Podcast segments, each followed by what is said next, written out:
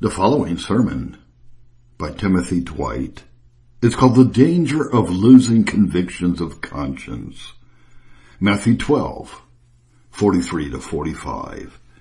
When the unclean spirit is gone out of a man, he walks through dry places seeking rest and finds none.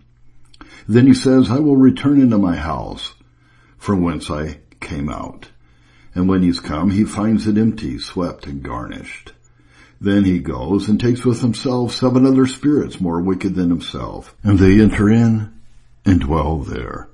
And the last state of that man is worse than the first. Even so shall it be also to this wicked generation. These words are a part of a discourse addressed by Christ to certain of the scribes and Pharisees in consequence of the pungent sermon which he had uttered, after they had charged him with casting out demons by Beelzebub, the prince of demons, they demanded of him a sign from heaven, or a proof of his messiahship. Their application for the sign seems to have been made partly with a design of putting a stop to the distressing reproofs of Christ, and partly with the hope of confounding him by disproving his pretensions. In his reply, Christ refuses him any other sign besides that of Jonas, the prophet, whose temporary burial in the fish strongly typified that of Christ in the earth. Then resuming the same forcible strain of rebuke, he uttered several very solemn and awful threatenings, and concluded his remarks with the text. A more dreadful picture of the guilt and danger of these men and of all who are like them was never drawn. This passage of scripture is apparently a parable and may be a literal representation of facts. But there is nothing in the phraseology which requires us to understand it in this sense. Whether considered as a simple or symbolical representation, it conveys to us in substance the same truths. Our sole concern lies with the things which the Savior designed to communicate. Whether the facts or the persons were real or parabolical is to us of no importance. There is scarcely a more extraordinary paragraph in the scriptures than this. Interpreters have extensively, and as I believe, justly considered it as a representation of the state of a sinner in some degree affected with the sense of his guilt, forming resolutions of amendment, and making some attempts towards evangelical reformation, finally relinquishing them all and returning again like the dog to its vomit, and like the sow that was washed, to her wallowing in the mire. Our Savior subjoins, so shall it be also to this wicked generation. Plainly, therefore, this parable is a description of the moral state of the Jews to a considerable extent at the time when it was spoken. In every age and every country, where the scriptures are known, there are persons whose moral condition is the same with that of these Jews. Persons of a hard heart and a guilty life, who yet feel at times and in some degree their guilt and their danger. These persons usually form some designs and even some resolutions to repent. In many instances, however, they return to their former sinful life with new, more guilty, and more hopeless dispositions. Of all such persons, this parable is no less a just description than of those Jews whom they so strongly resemble. To these, for it is believed that some of them may be found in this assembly, it is now solemnly addressed. It is hardly necessary to say that the representation is forcible and affecting beyond example and demands not merely the solemn and profound, but the alarmed and eager attention of all men especially of those who either are or are in danger of being in the situation here described. I think of no method in which I may unfold or impress the things contained in it more clearly and more effectually than by following the order of the parable itself and marking such passages or such particulars as are of peculiar importance to the general design. This course I shall therefore pursue. I shall consider then number one, the miserable condition of an impenitent sinner before he is awakened to a serious conviction of his guilt. When the unclean spirit is gone out of a man, from this we learn that to the eye of God the soul of such a man is the habitation of a foul and wicked spirit, who there fixes his abode. Nay, he appropriates this abode to himself as his own property. Then he says, I will return to my house from whence I came out. My house, language plainly adopted, because he regards it as his settled proper residence, the dwelling where he steadily lives, and is literally at home. Think, I beseech you, of the import of these extraordinary words. What would be the condition of the poor wretch, of whom a fin from the bottomless pit should take entire possession, so as to render the soul of the man his property, his house, the place where he always dwelt, and where he had an undisputed control. Think what an inhabitant is here portrayed. Of what an inmate has such a soul become the tenement?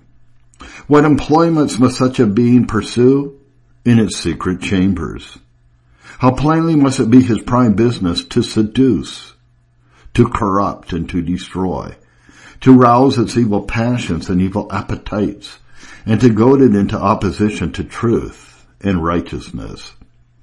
Against man it must be his delight to inspire it with injustice, fraud, and revenge. Against God to arm it with impiety, unbelief, ingratitude and rebellion, and against itself to direct its hostility in all the snaky paths of pollution. These must be the peculiar and incessant employments of such an impure and malignant being.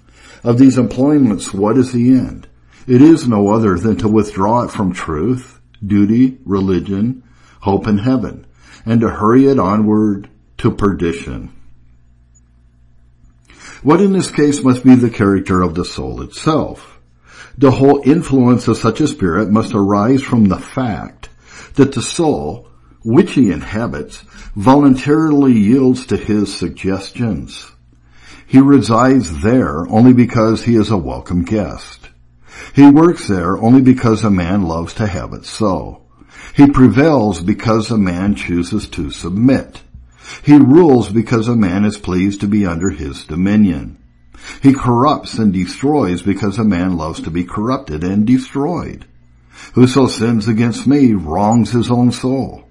All that hate me love death. But such in substance is the real state of the man in question. There may indeed be no such spirit, no impure foreign being residing, controlling, and triumphing, still, the affections, the purposes, and the character are such as to be justly described by the strong symbolical language. The soul is such as if inhabited and corrupted by this destroyer. How dangerous, how miserable a condition is that of a stupid, hardened sinner, sold to sin and devoted by himself to destruction. It is not improbable that there are many persons present who will hardly be induced to believe this representation. Let me request every one of them to remember that these things are all said by the Savior of men, the final judge of the quick and the dead, that it is declared by him by the voice of inspiration, that he knows what is in man, that he declares of himself that he searches the hearts and the reins, and that on this knowledge will be founded his final sentence concerning every child of Adam at the great day. Let it also be remembered that he can no more deceive than be deceived, and that these are his words. Must not every sinner in this house who has sufficient sobriety to make an application of them to his own case, and to learn his real situation, tremble at these awful declarations of Christ, and shudder to think what he himself is. Number two, Convictions of sin constitute in the eye of God an important change in the state of man. When the unclean spirit is gone out of a man, the change of which I have spoken is so great as to be justly represented by this imagery. Before the unclean spirit dwelt in the soul without disturbance. Now he finds himself so strenuously resisted that in despair of future success he quits his habitation, which has become so uncomfortable because it promises so little opportunity of doing mischief. Of course he hastens to some other place, where the same dreadful employment may be more hopefully pursued. The fiend in the language of the great English poet, the fin murmuring flies, and with them fly the shades of night. Of that deep and dreadful night, which he himself shed over the world within. In a sense, the man has once more become his own and is partially delivered from the deplorable thraldom under which he had so long labored. Certainly this is a great and desirable change, the subtlety, malice, and domination of a fiend, of passions and appetites strongly resembling the character of a fiend, have in some good measure been overcome. The captives in a good degree at liberty to understand and pursue his own salvation. Many of his encumbrances are shaken off. Many of his discouragements removed. The victory indeed is not, of course, final, yet it is a victory of vast importance, and is often followed, if perseveringly pursued, perhaps always by consequences interesting beyond conception. How fervently, then, ought every person in the situation to labor that he may secure all which he has gained and take advantage of his present commanding ground to acquire all which remains. How diligently ought every such person to watch against every danger, the approach of every temptation, the assaults of every enemy, and especially the dreadful possession from which he has just escaped. How ardently should he strive against the returns of stupidity, backsliding, and corruption. How fervently to pray that God would enable him to persevere advance, overcome every obstacle, and finally win the prize of immortal life. If such persons forsake themselves, God will forsake them. If they forget their souls, they ought to expect that they will be forgotten by their Maker. If they despise their own eternal well-being, they cannot hope to escape from the ruin which is before them. We are here taught that beings absolutely sinful find neither rest nor enjoyment, but in doing evil. He walks through the dry desert places seeking rest and findeth none. While the unclean spirit resided in his former dwelling, he was in a sense settled in ease and quiet because he was corrupting and destroying the man. The business of corrupting and destroying was all in which he found any ease. The moment his hopes of success in this diabolical business began to fail, he quit his mansion and wandered into a desert where he roamed alone, restless and wretched, and peculiarly wretched because he could no longer successfully pursue the work of destruction. Wickedness is a spirit absolutely solitary. All its social character, all its sympathy is nothing but the disposition which unite passions in the fell purpose of plundering, pollution, and murder. With others it joins solely because it cannot accomplish its all errands alone. Even with those it has no union of heart, no fellow feeling, no real sociality. It attracts nothing and nobody. Everything it repels. Hell, with all its millions, is a perfect solitude to each of its inhabitants.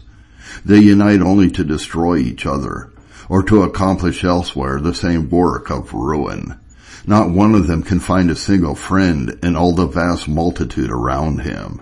Nay, this immense multitude serves only to make him feel that he is more entirely alone, more perfectly friendless, more absolutely destitute of confidence, affection, and hope. Such as the true nature of sin or selfishness in every human breast. And although its tendencies are strongly resisted by natural affection in the present world, it bursts in innumerable instances this bond and discovers its fin-like character in the terrible crimes to which it goads our miserable race. Intense ambition, avarice, and voluptuousness rage even here without control and diffuse around them misery not a little resembling that of the damned.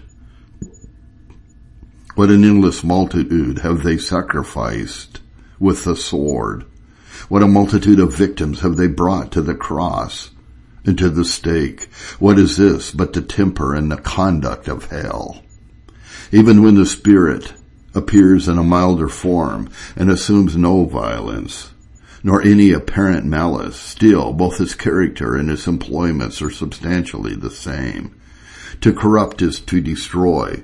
The process is indeed slower, but it is equally sure. The aspect exhibited by the spirit of corruption is indeed less forbidding, but the mischiefs which it does are not in the end less dreadful. Every seducer, every tempter is at the bottom an enemy and a villain, and nothing can be more false than the professions made by men of this character. Number four, persons under conviction are always in danger of falling anew into hardness of heart. He saith, I will return into my house from whence I came out. At first, and for a time, he despaired of gaining a final victory over the man whose soul he inhabited, and in this despair, leaving him to himself, wandered into the desert, but after looking in vain for a new victim, he began to indulge fresh hopes of his reoccupying his former residence. Accordingly, he determined to return and make it his permanent abode. The first victory, which is gained when the soul becomes convinced of its sins, is far from being final. It is a happy beginning, and if followed by vigorous and unremitted efforts, is a propitious prelude to future success.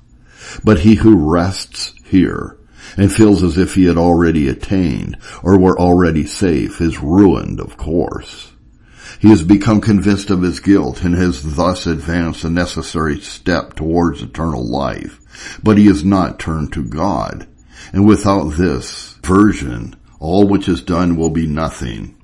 Probably every person who is under a strong conviction of his guilt is assailed by many temptations.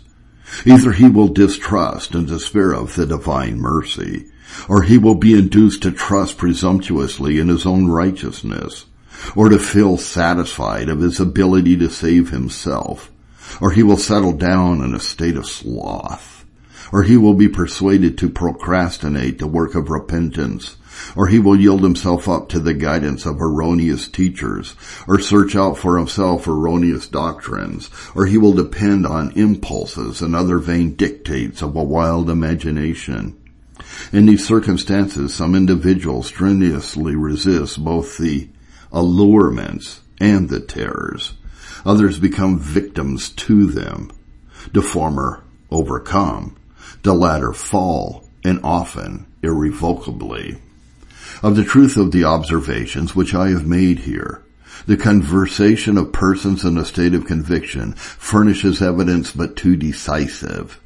A minister of the gospel is by his office made a witness to a great extent to the secret feelings of the heart in persons thus situated.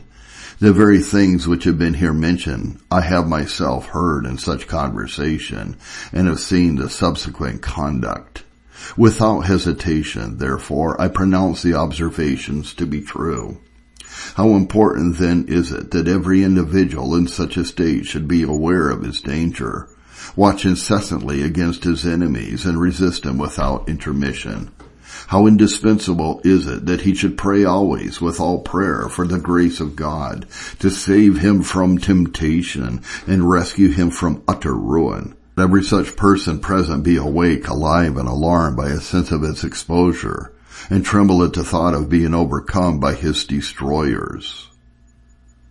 Number five, The soul from which convictions of sin have been finally banished is more perfectly prepared to become the seat of absolute wickedness than before these convictions began. And when he has come, he finds it empty, swept, and garnished. An empty house is vacant for the reception of a new inhabitant. A house swept is rendered clean to make his residence agreeable. A house garnished is with pleasure prepared to welcome such an inhabitant and designed to exhibit the respect with which the original tenant regards his new guest and the open testimonies of honor which he is disposed to render to him. It will be remembered that all his preparation is voluntary on the part of the owner and is all designed for the convenience and pleasure of the new occupant. It proves, therefore, that such an occupant was expected and intended to reside where all these preparations had been made. Thus, after the conflict with sin and the fears of danger are over, the soul becomes quieted of all its former apprehensions and inactive as to all future resistance.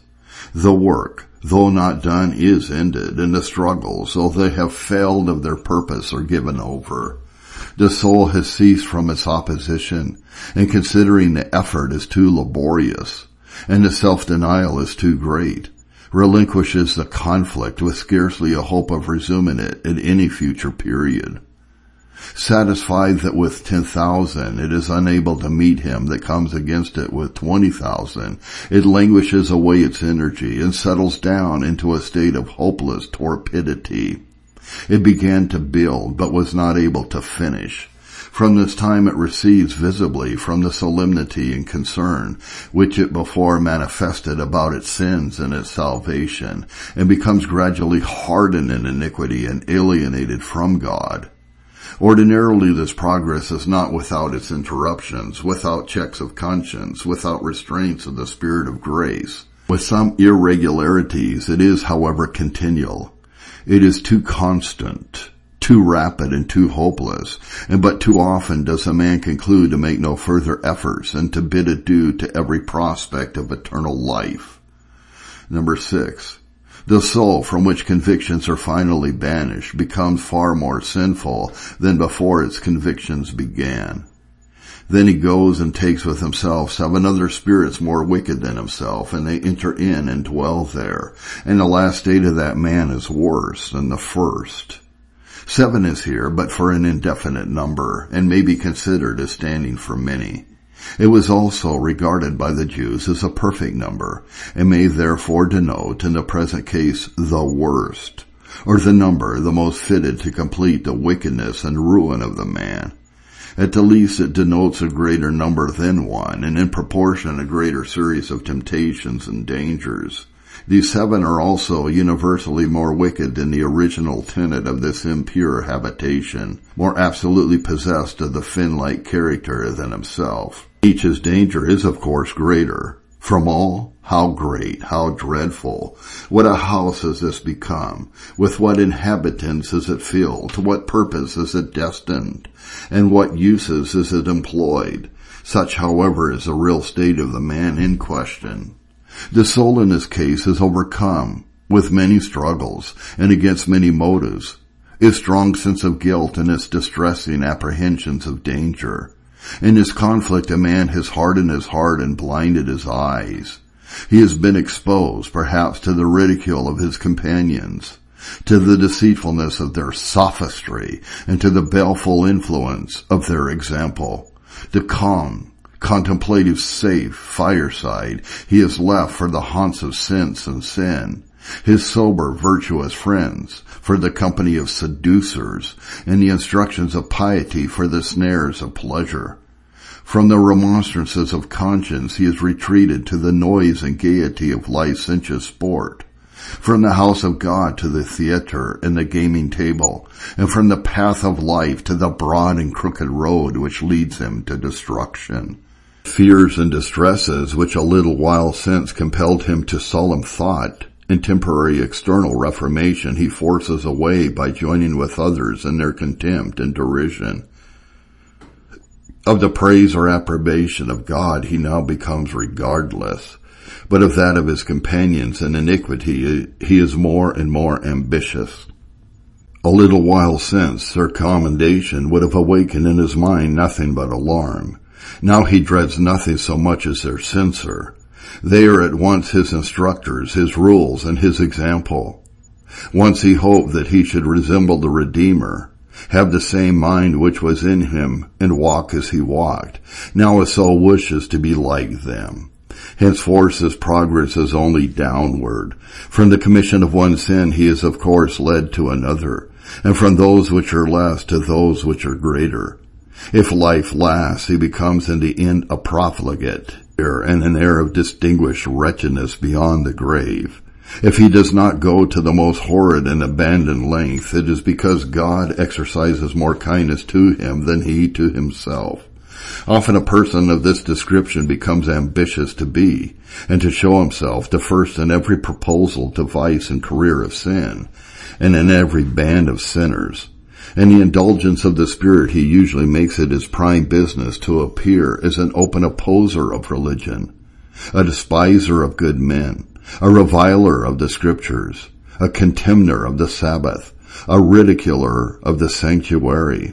Not infrequently might he with justice be addressed as Elymas, the sorcerer, was by Paul. O full of all subtlety and all mischief, thou child of the devil, thou enemy of all righteousness.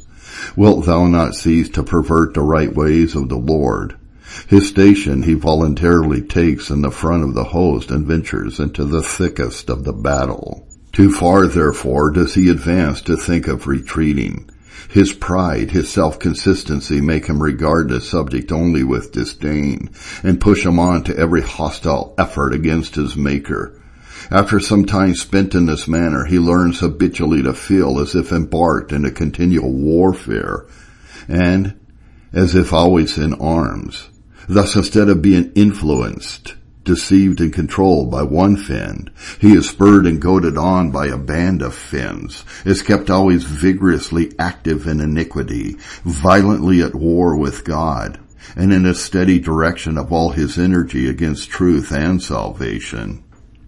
Last and most dreadful of all, as he has finally resisted with gross insult the most benevolent efforts of the Holy Spirit to win him from guilt, to restore him to holiness, and to entitle him to endless life, as he is crucified afresh the Son of God, accounted the blood of the covenant wherewith he was sanctified an unholy thing, and put him to open shame, as he has despised the riches of the goodness, forbearance, and long-suffering of God, and after his hardness and impenitent heart has treasured up wrath against the day of wrath, he is forsaken by that Spirit to whom he has done this despot, forgotten by that Redeemer whom he has thus requited, and given up by that Father of all mercies against whom he has thus rebelled to a reprobate mind. Henceforth he is only endured as a vessel of wrath fitted for destruction. At first a partial, then an open infidel, exiled from the sanctuary, scorning the scriptures and making a mock of sin and holiness alike. It becomes impossible that he should be renewed to repentance. No more sacrifice for sin remains for him, but a fearful looking for of judgment and fiery indignation. Accordingly, God sends upon him strong delusion that he should believe a lie and be damned, because he believed not the truth, but had pleasure in unrighteousness. The Savior only weeps over him, as over Jerusalem, crying with a tenderness inexpressible, How often would I have gathered thee, as a hen gathers her chickens under her wings, but you would not. Oh, that you had known, even thou in this thy day, the things which belong to your peace, but now they are hidden from your eyes. Woe unto you, miserable apostate! It shall be more tolerable for Sodom and Gomorrah in the day of judgment than for you. Application. From this passage of scripture thus explained, we learn one, the immeasurable importance of cherishing in the heart convictions of sin. The state of mind denoted by this phraseology is, I acknowledge, often wearisome and distressing. To have a realizing consciousness of our guilt, to have vivid apprehensions of the danger which it involves, to look back on a life spent only in rebellion against God and forward with a fearful expectation of suffering the effects of his anger against impenitence is unquestionably terrifying to an awakened mind and but for the aid given us by the tender mercy of our Creator would easily overwhelm us with agony and despair. That we should earnestly wish for deliverance from such a condition is inwoven in our nature. That we should feel desirous of a deliverance from it by almost any means, especially when laboring under peculiar anguish, and still more especially when that anguish has been long continued, may not unnaturally be expected from the frailty and feebleness of our character. Hence multitudes have in all ages of Christianity been found, who under the pressure of painful truths and distressing apprehensions have, like some of our Savior's hearers, turned back and refused no more to walk with Christ. In the text, the danger of this conduct is exhibited in the most terrible manner. Let me beseech you solemnly to ponder this awful representation. Ponder it deeply. Ponder it often let it lie near your hearts. Let it awaken all your fears. You may possibly reply that this is a figurative representation, a parable, an allegory. Be it so. Construe it as favorably for yourselves as you can. Soften its terrible declaration as much as you can. There will still remain in it sufficient alarms to make the ears of every one of you who is not deaf to tingle, and the heart of every one of you who is not torpid to shrink with dismay. From a state of conviction, however distressing it may seem, there are but two ways of escape. One of them leads to endless life, the other to endless death. The former is a way of repentance, faith, and holiness. The latter, that of stupidity, hardness of heart, the presumption of sin, and the abandonment of religion. Of those who terminate their convictions, how different is the disposition, the progress, and the end. Who would not choose the former? Who would not tremble to assume the latter? Cherish then, if you possess them, these convictions, however painful they may seem, however long they may continue. Keep your eyes open upon your guilt, upon your danger, and upon the only way of escape from both. Search the scriptures diligently for those instructions and warnings, which on the one hand will teach you your duty and your danger, and on the other will keep your minds vigorously alive to the importance of both. The threatenings found in that sacred book meet with awe and apprehension. The invitations and the promises welcome with gratitude, wonder, and delight. Mark the gracious terms in which they are given and adore the divine spirit of condescension and mercy by which they are dictated. Regard the distresses which you feel at this period as a wise man regards the probe by which his wounds are searched and healed. To yourselves you may seem as losing a right eye or a right hand, but remember that it is better to enter into life maimed than with two eyes and two hands to be cast into the fire of hell. Bow your knees daily to the Father of all mercies with the language and spirit of the publican, and cry each of you to him in anguish of heart, God be merciful unto me a sinner. Seize every opportunity to converse with that frankness which opens all the heart, with good men whose affectionate instructions may enlighten, quicken, and strengthen you, may give you consolation and hope and persuade you to endure to the end. We also learn from this parable the miserable situation of unawakened sinners. These persons have not indeed incurred all the guilt and all the danger of those who have been the principal subjects of this discourse. Still, their condition is and is here exhibited as being deplorable. When the unclean spirit has gone out of a man, says our Savior. The departure of the unclean spirit, if the commentators to whom I have referred have construed the passage aright, is the era at which convictions begin in the soul. Of course, till this time he resided there in quiet. Think what it is for the soul to be possessed by the foul and dreadful inhabitant, and remember that the representation is that of Christ himself. It is therefore just. Sin, an unclean spirit of sufficient subtlety, foulness, power, and malignity, to corrupt any mind beyond the hope of restoration. In the case supposed, the case as there is, but too much reason to fear, of not a small number in this assembly. The excessive danger lies in this. Every such person is at ease concerning his moral condition. This unclean spirit has acquired an entire ascendancy over him and dwells and reigns in his heart without a rival and without an attempt to resist his influence or to escape from his dominion. All is quiet and silent within. But it is still the stillness of death and the repose of the grave. Be roused then to a sense of your condition. Open your eyes to your sins, your guilt, your approaching ruin. Feel that you are in greater danger because you suppose yourself safe. Insensibilities, the torpor of the apoplexy. You sleep on the top of a mast and the waves of perdition roll beneath you. How can you hope to escape if you will not so much as open your eyes to see your danger? Remember how often the alarm has been rung in your ears and has left you as it found you, crying in half-articulated sounds. A little more sleep. A little more slumber. A little more folding of the hands to sleep. You have been tenants of the tomb and have slumbered over the pit of destruction. If you are not lifeless, if you are not hopeless, listen. The voice of inspiration calls to you, awake or sleep, to wake no more. Timothy Dwight.